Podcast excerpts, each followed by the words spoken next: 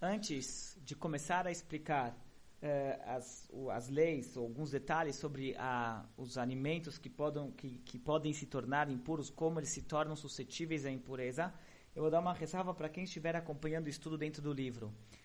Cada uma das mitzvot, no livro, na tradução que nós temos em português pro, do, do Sefer HaMitzvot, do livro das mitzvot, cada uma das mitzvot tem um título. Tá? No nosso caso, a, o título é assim, é tornar-se impuro através de comida e bebida.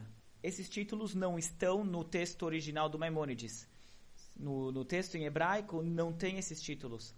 Os tradutores que pegaram para o português, eles pegaram essas traduções baseado em uma outra obra do Maimonides, na qual ele vai explicar as leis de cada mitzvah. E quando ele explica as leis de cada mitzvah, ele traz os títulos das mitzvot antes das explicações.